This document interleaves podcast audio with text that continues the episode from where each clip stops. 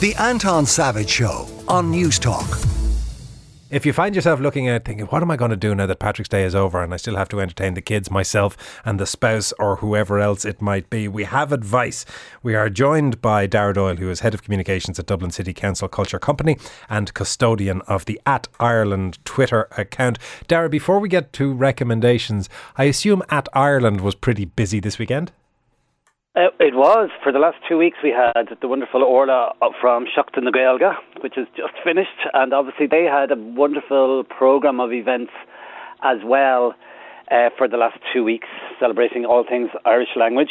Um, and one of the joys, I think, of Seachtain na Gaeilge, Anton, is that you don't need to be fluent. You don't need to be Líofa for the Gaeilge, The Cúpla Focal or the Gaeilge Bhriste uh, helps a lot. So there was a, a, lot of events happening for the last two weeks in the build up to St Patrick's Day that celebrated Ireland and the Irish language.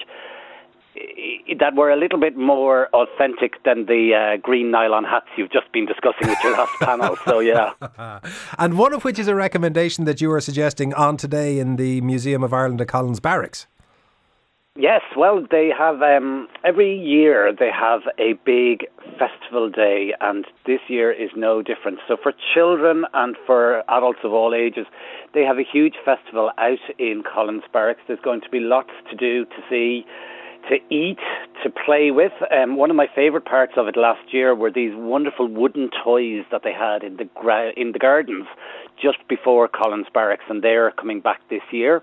And then there's a lot of artists and theatre makers and shows and talks and tents and exhibitions to look at. So if you are in Dublin and you're looking for something to do with the kids, I would say get in there early. There will be stuff to eat. Um, I remember my two year old last year just had her first taste of candy floss there. I tell you, it was one of those. Uh, what a magnificent and momentous. I, I hope you took pictures so that you can remind her in years to come of where it all happened.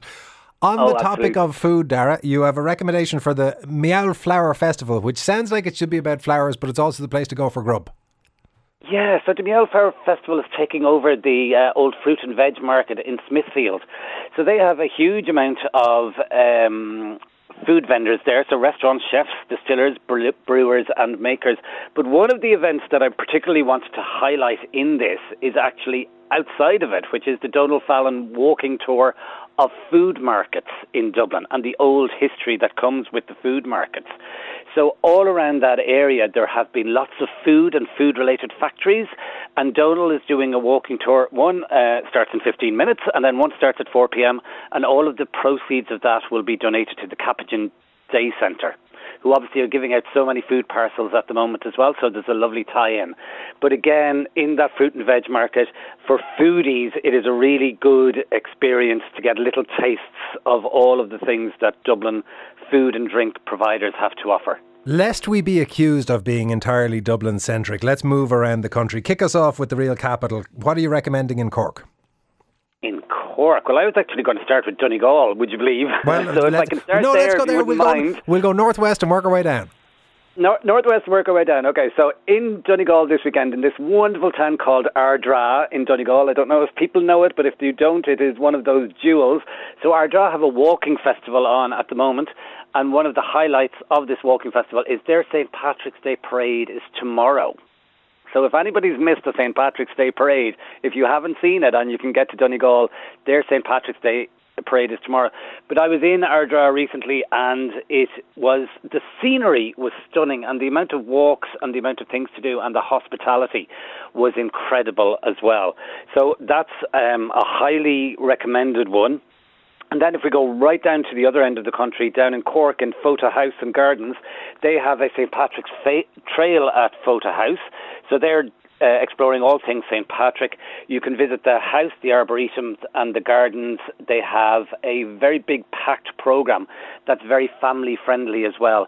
So, again, for getting out of the house, for getting away from the screens, getting young people out into nature, that's a really recommended one. There's also one that looks highly entertaining, which is in uh, Limerick, the Bedford Row and Thomas Street. There's a, a festival involving everything from circus and acrobats through to comedy. Absolutely. Uh, something called Wobbly Circus and Hakuna Matata Acrobats. I mean, even the names are, are great. And the Fanzini brothers, who are really excellent entertainers, are down there as well.